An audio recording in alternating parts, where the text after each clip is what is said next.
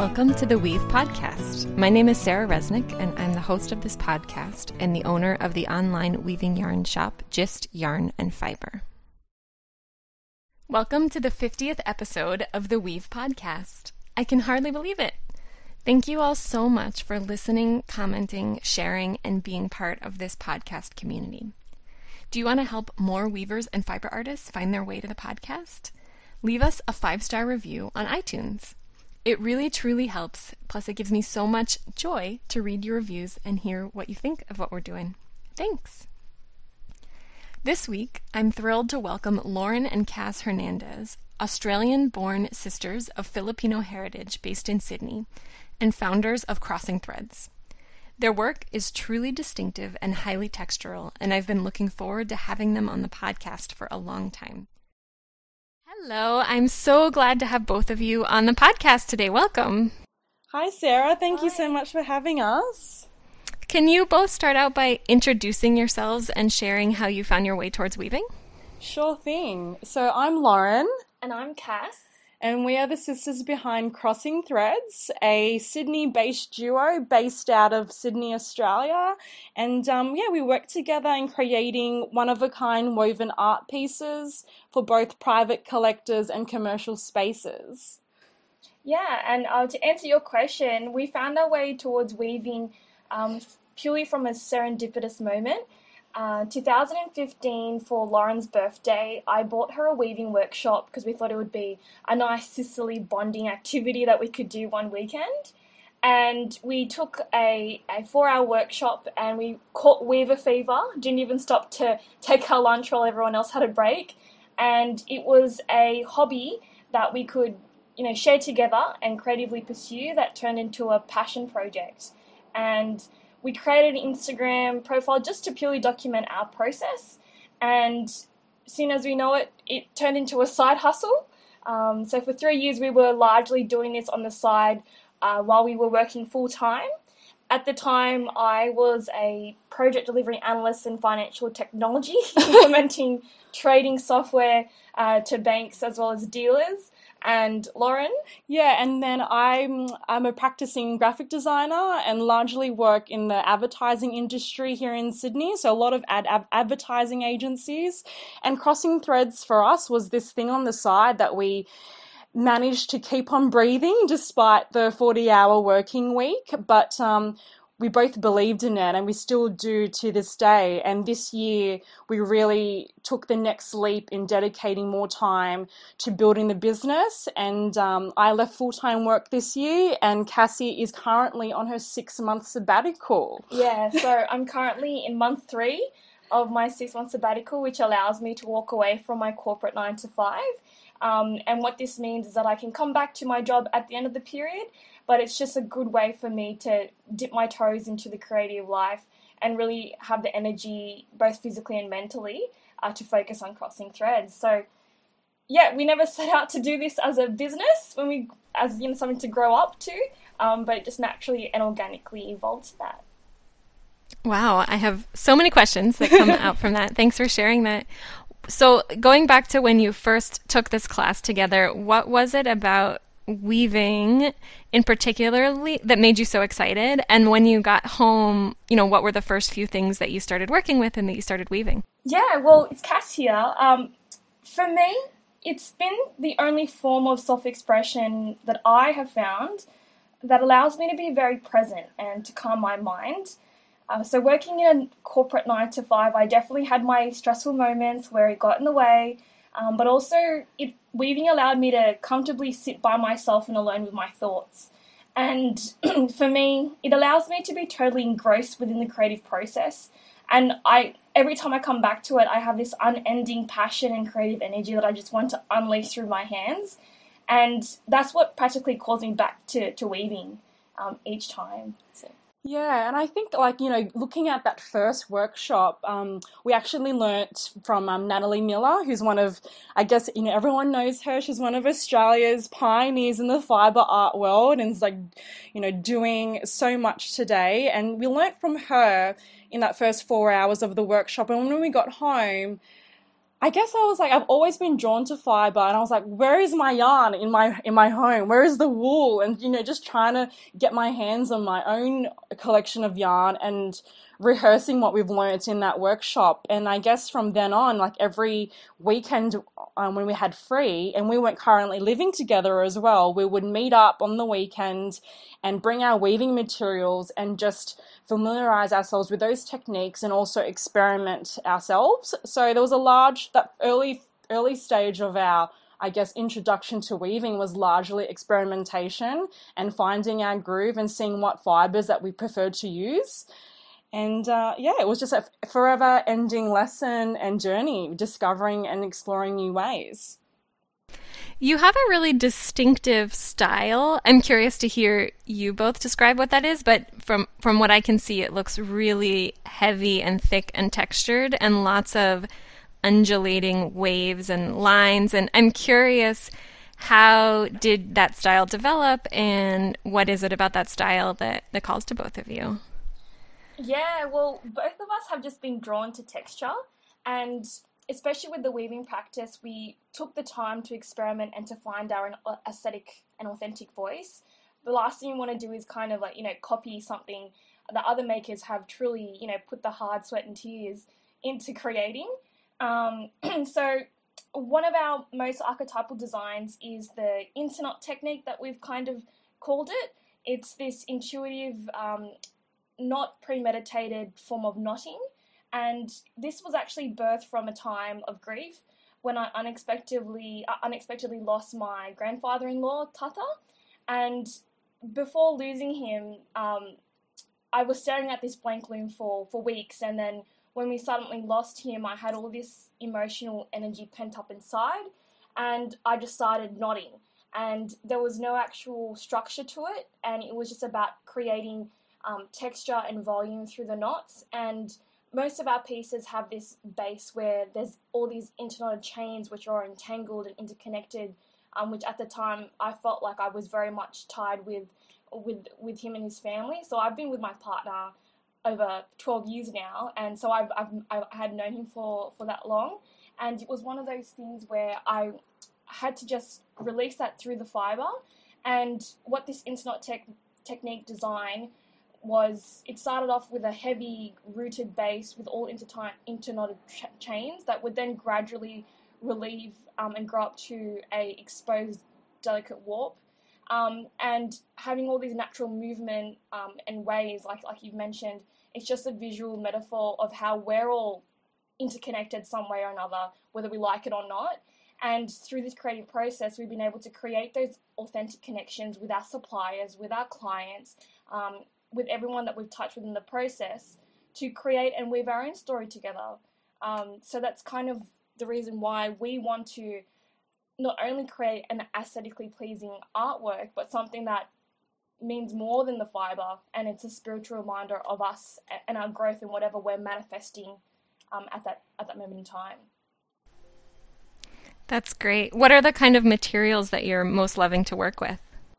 Oh, we're loving nearly everything, but I think we've always been drawn to the natural fibers. So whether it's cotton, merino wool, you know, we get so much of that here in Australia. Um, other types of kind of like Pima cotton, linen, and hand torn, hand torn fabrics and upcycled materials. I guess like when we first started out, you know, there was that whole acrylic synthetic kind of like you know stay away from that and you know it might be cheaper at the time, but we soon learned that no, like it's best investing in those quality materials because they're actually more of a joy to work with and the end finish is you know is much more authentic and it looks great. And it's also sustainable and renewable working with like merino wool. So and also we um we're very conscious about being resourceful. You know you could buy as many luxurious fibers and yarns but i think it's about looking at what do we have around us that's readily available. And you know most of our pieces do incorporate upcycled materials such as denim upholstery. We re- we frequently visit co-ops in the area, which um, people, factories and suppliers, donate you know, offcuts and secondhand goods. And then we actually go and forage in those bins and come up with these misfit pieces that we're like, hey, we could we could do something with this. You know, it might be leather from an upholstery um, factory supplier, and it's like this is like really good. You can see all the distressed areas, whether it's the leather, whether it's like you know the denim that we get from family and friends and from our own wardrobes, and we just see like there's this life that was lived before and when it comes into our hands it's about re-injecting what is that new story that we can weave with? What what's that new story that overlaps with the past with other personalities and forms an entirely unique one? Hmm. So you're you're both sisters who work together with your art and with your business and i'm so curious to hear more about that. The first question i have is why did you decide to work together and what does your family think of what you're doing that's a good one yeah i think it's you know it's definitely a good question to ask because that really asks us you know why the big why and i think it's always important to um, revisit that because it pretty much sets your outlook day to day. And I guess from day dot, you know, we are sisters and we are 13 months apart for those who don't know. So hmm. we're already close in age and we've you know been glued to the hip from day one and i think you know when you're when you are sisters you are instilled with the same values that your parents have instilled with you you know you're brought up with the same values the same priorities and that made it i guess very logical and practical to say hey like we're already aligned on so many key fundamental areas. This just makes it much more easier in actually partnering up together creatively and also with a business layer on top.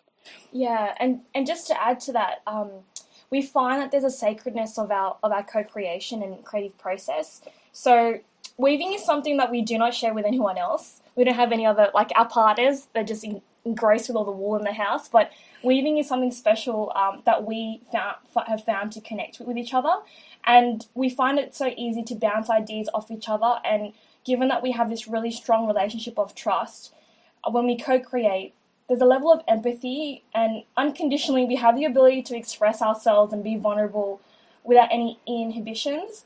And so, in a way, we, we do bring out the best in each other. Um, sometimes we know how to trigger each other, which is also at our detriment.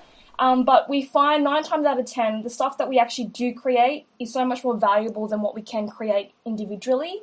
And weaving as a practice is purely just a byproduct of our relationship. So being able to do this, we're able to create artwork that resonates with our clients, and hopefully we can form that authentic connection with them to make a difference in their life. So that, that's the reason why we have created Crossing Threads.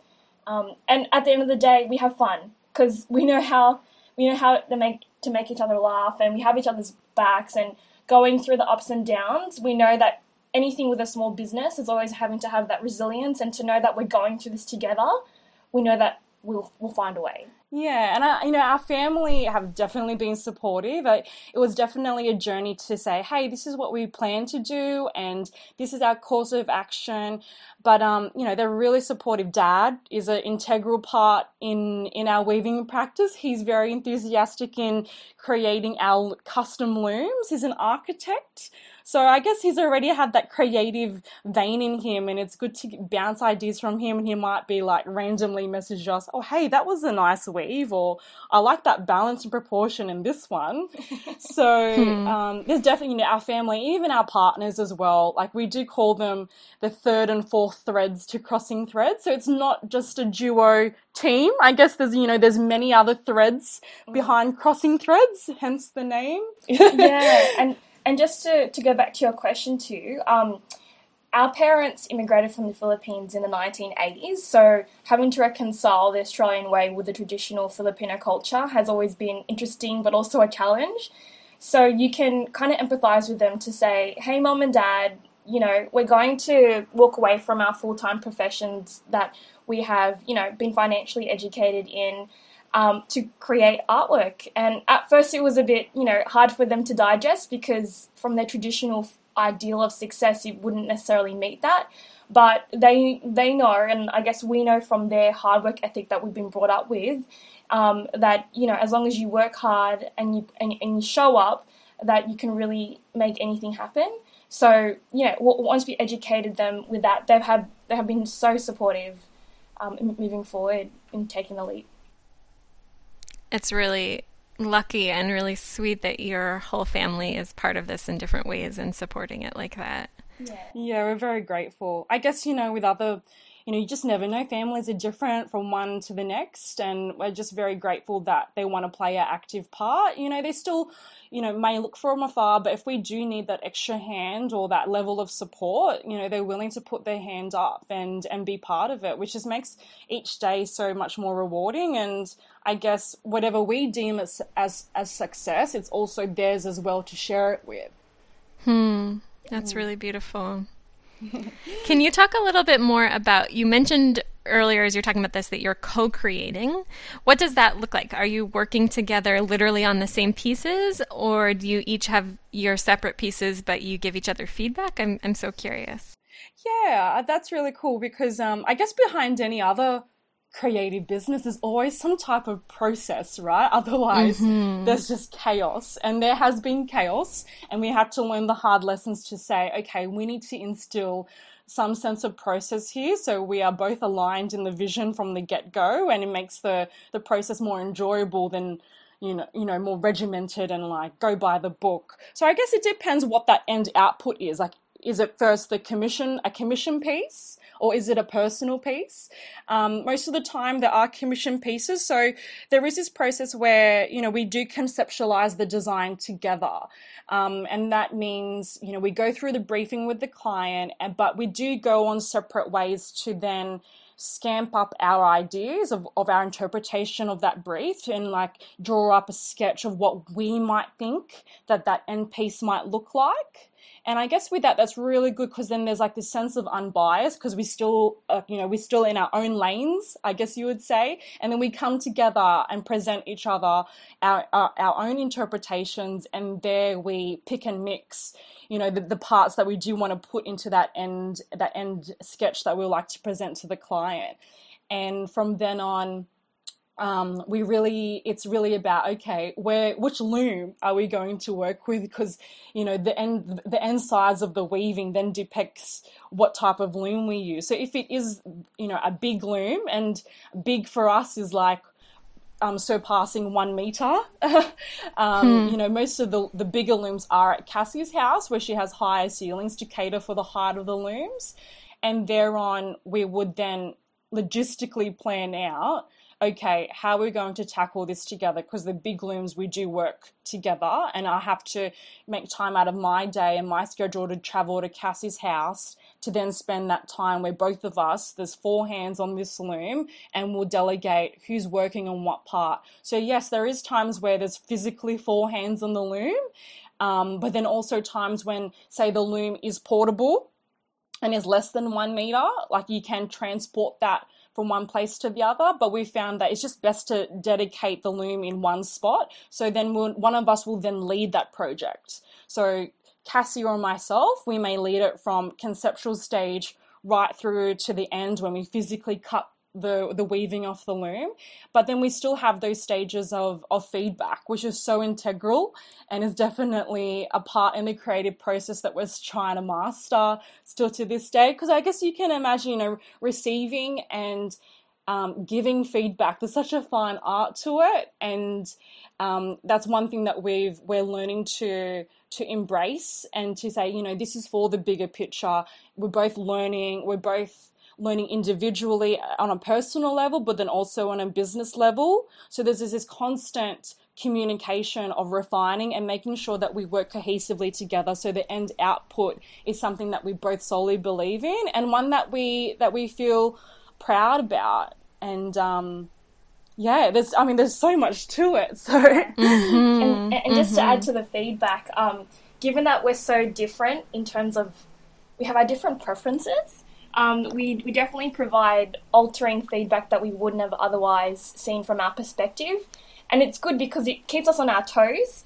And w- one of the greatest things of, of having to give feedback is that um, we're, lo- we're learning to know, well, for me especially, um, uh, being a, being a uh, a weaver hasn't necessarily been a natural thing given that I've been working in the corporate nine to five environment, whereas Lauren has been a graphic designer and day in, day out has, has been able to adapt to the creative process quite well. So when I received feedback at the start, it, it was actually quite hard for me. Um, but I I know that she comes from her best interests in mind, and she's and she's giving me the feedback to to elevate our work and our process and to add value. So just seeing the opportunity and to have empathy to see things from a different perspective um, r- really picks us up when like we've been staring at a loom for eight hours and going, oh, I just want to get rid of it. mm-hmm, yeah. mm-hmm. What happens when you disagree creatively on the direction of a piece? There's fire in the house. Burn there's it been, down. Yeah, I mean, yeah. there's been many times, and I guess you could say that you know your sister's there, like first yeah. off. So, you know, as much as we can complete each other's sentences, there's definitely our own fire. And we both have very strong personalities individually. So I guess it's just about making sure that we are aligned. So in those, term, those times of conflict, um, yeah, we, we, we kind of further investigate that. So we've been reading this book called The Art and Science of Giving Feedback, and the reason why there is a clash is because there's a misrepresentation of what type of feedback that you're, you're that you're asking from the giver and what the receiver is actually getting. So we might ask, you know, is this a form of appreciation? Did you want to say, oh, it's actually a really good job? Or do I want some coaching? Do I want you to give me some feedback as to how I could constructively improve this?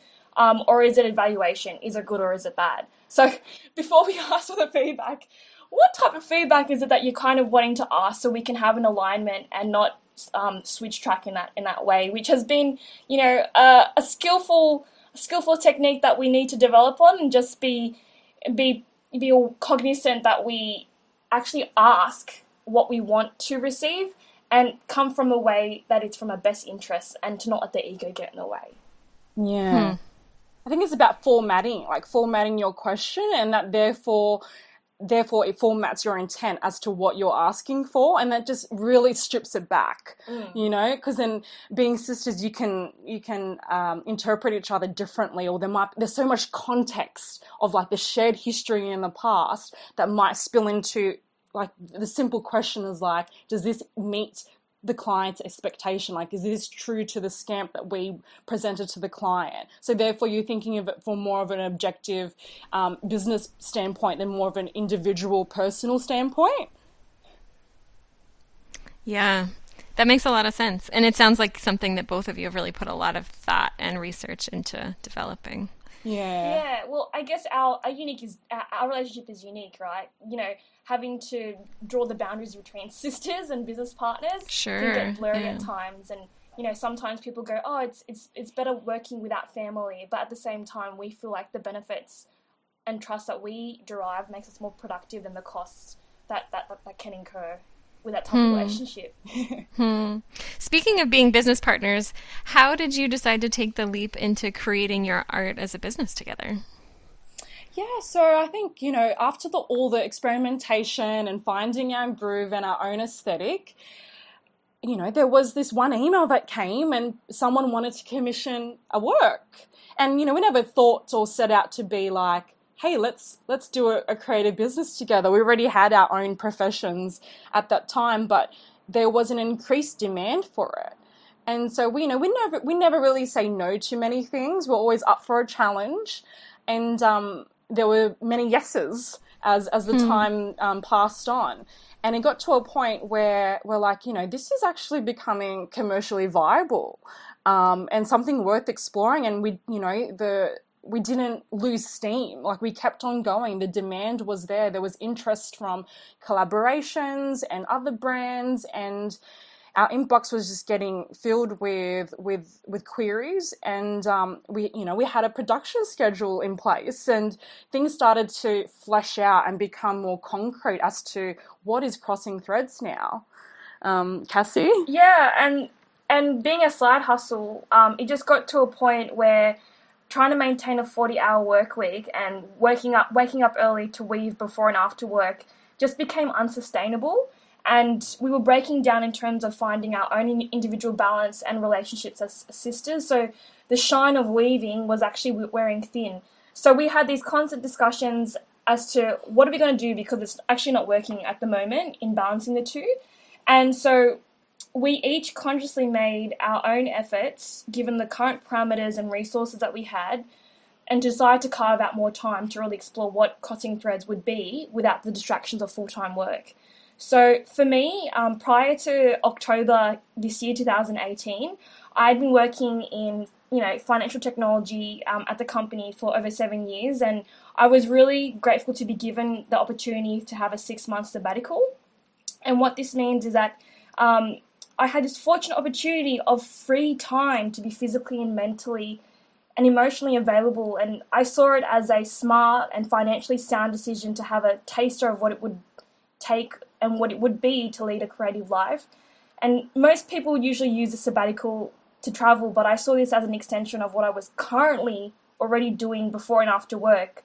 Um, whereas Lauren, she also yeah i guess with me like i've i'm being a designer the creative life isn't new. It's just like there's just so much happening and weaving was just another outlet to flex that creative muscle. But just like what cassie said it became it got to a point where it was unsustainable. Like I could probably count three burnouts in the time mm. that Crossing Threads was a side hustle, and it really took a toll on my health and our health, like, you know, both of our healths, our, our relationship as sisters, you know, what is the business if our relationship falls apart? It's not worth that. Yeah. So we had to really stop and think, what can we do to change our life to be more in our favor, but still enjoy the aspects that we love about weaving, about working together at a fundamental standpoint, and go, okay, what can we physically do to create the reality that we want? Because the, the current life situation wasn't a good one.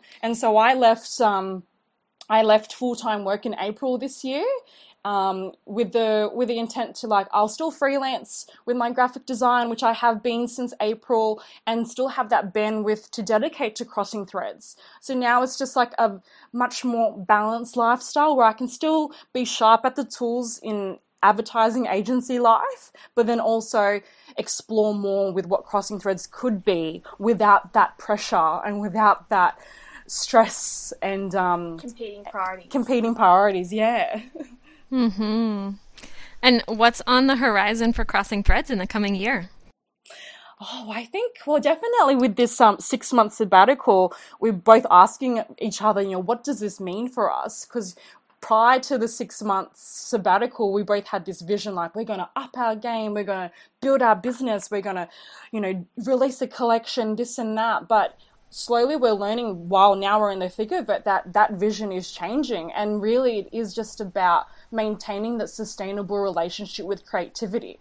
And that that hmm. necessarily doesn't have to mean crossing threads. You know, like crossing threads has always been like this breathing beast, this thing that we're both nurturing and we're feeding, but we need to make sure that both of us are balanced and are getting what each of us want out of it. And that might that changes day to day because we're still individual people. Yeah.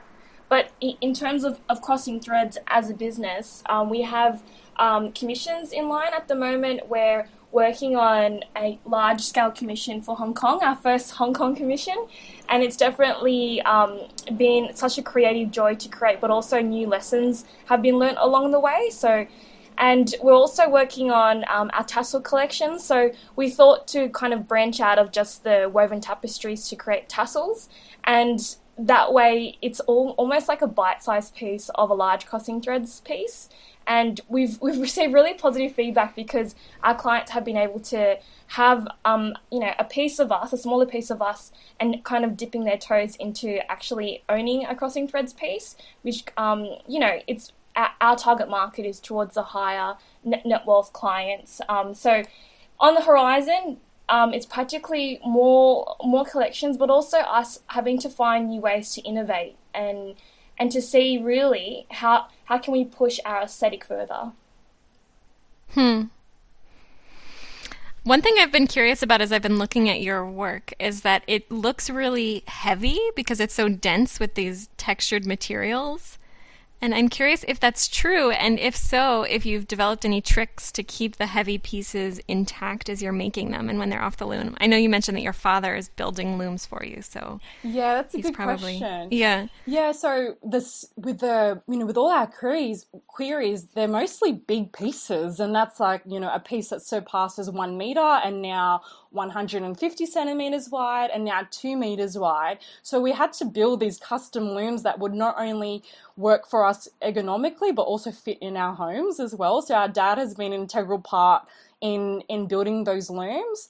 Um, and the pieces are heavy. It's always interesting when we finally cut the weaving off the loom, like we then, you know, clean the back of it, which which which then also decreases the weight or makes it more accurate as possible, and then we weigh them, and they're like, you know, ten kilos, fifteen kilos. Wow. Our Wow. biggest one was um 20 kilos. no, it was 30, 35 No way. kilos. Oh my goodness. Because the but, but because the weaving itself was I think it was close to 20 25 kilograms, but then the beam of what it hung off was like 15 kilos. So all all up, you're kind of factoring not just the fiber, but what, you know, the physical dowel or or rod that it, it suspends from.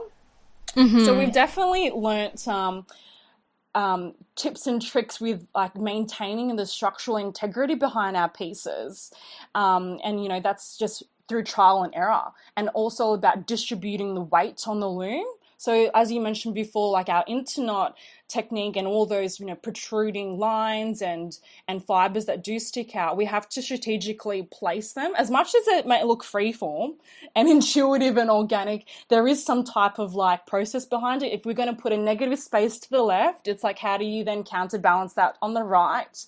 and how do you then relieve the stress points in in the warp you know with with the different types of materials that we use they do vary in in thickness in texture in ply in weight so it's it's through extensive experimentation we've learned to go okay avoid these certain things these certain certain fibers or certain ways to use those fibers and then like add security here or brace it there. So then when you finally do take it off the loom it does hang or suspend the way that you envisaged it and also be readily available to actually mount on the wall. So installation has definitely become a key factor that we're thinking of early on in the process. So we've teamed up with, um, we're having a, a really good art installer here and it's just about asking him as well and also asking the client, you know, what is your wall composition? Because as much as we like to pack it, package the weave and send it off, we want it to be readily available to hang on the wall and not sit in the box.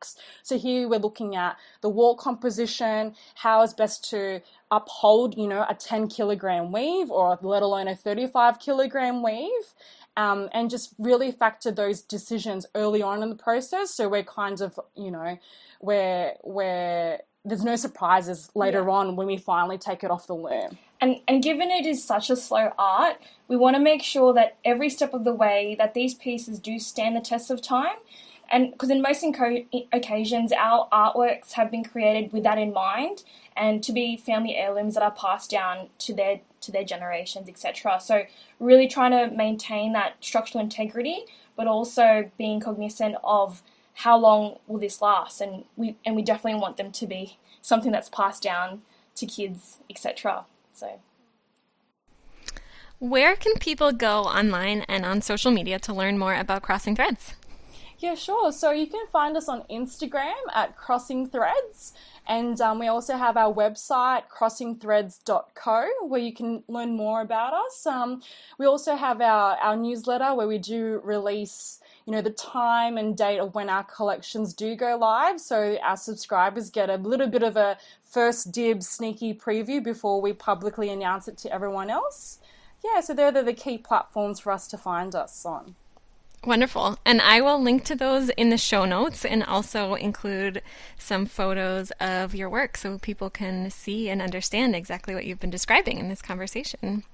Thank you. I I really really appreciate both of you taking the time to talk with me today and share your story and I'm wondering if before we sign off you could each share some parting advice for weavers out there. yeah, sure. Yeah. Cassie. Well, um, our first one is to is to really expand your intake of data. So don't just limit your exposure to just weaving or wool and yarn, um, or things that you're you're you're kind of interested off the bat. You sh- you should really go out and expose yourself to other various mediums and disciplines. Um, and this can really expose yourself to other artists, which can really open your eyes and create empathy for things that you don't necessarily like think of um, immediately. And what this means is that you can really explore and create art that doesn't necessarily meet all the rules of your you know traditional fiber art form. So an example of this is that uh, I am a young ambassador for the Museum of Contemporary Art in Sydney, and what this means is that I I get to expand my social circle and converse with other like-minded individuals to visit gallery exhibitions, private viewings, artist talks, and events um, that I would not normally go on my own or go through the effort of doing. So our advice is to really reach out to other makers, creatives, artists that you wouldn't necessarily talk to on a day to day basis. You can really learn from their practice and struggles um, because really they're all going through the same process and there's always key takeaways you can, you know, good good nuggets to, to take away and actually implement into your own practice. Yeah, I think that's key because, like, the more you see that's different to what you would see, if you're following other weavers and your Instagram feed or your email inbox is just weaving, weaving, yarn, yarn, knitting, knitting, you're very limited to how you can expand your horizons. So, mix things up to make your outlook on the world varied and constantly changing, which will then hopefully spill into the actual artwork that you're producing. It's really wonderful advice. And thank you both so much. Thank you, Sarah. Thank you. It's a pleasure. It was lovely talking. That's a wrap. Your listening experience of this podcast really won't be complete until you see Lauren and Cass's work. So definitely head to the show notes at www.gistyarn.com slash episode 50 to see photos and links. Hello. Next week on the podcast, I'm talking with Sally Fox. Sally is an organic, biodynamic farmer located in the Capay Valley of Northern California. Sally's farm is comprised of climate beneficial wool from merino sheep as well as naturally and organically bred color grown cotton. Sally is one of the few organic cotton farmers in America and has made a huge contribution to the genetics of cultivating as well as bringing color grown cotton to the commercial market. So tune in next week for the fascinating conversation. Until next time, happy weaving!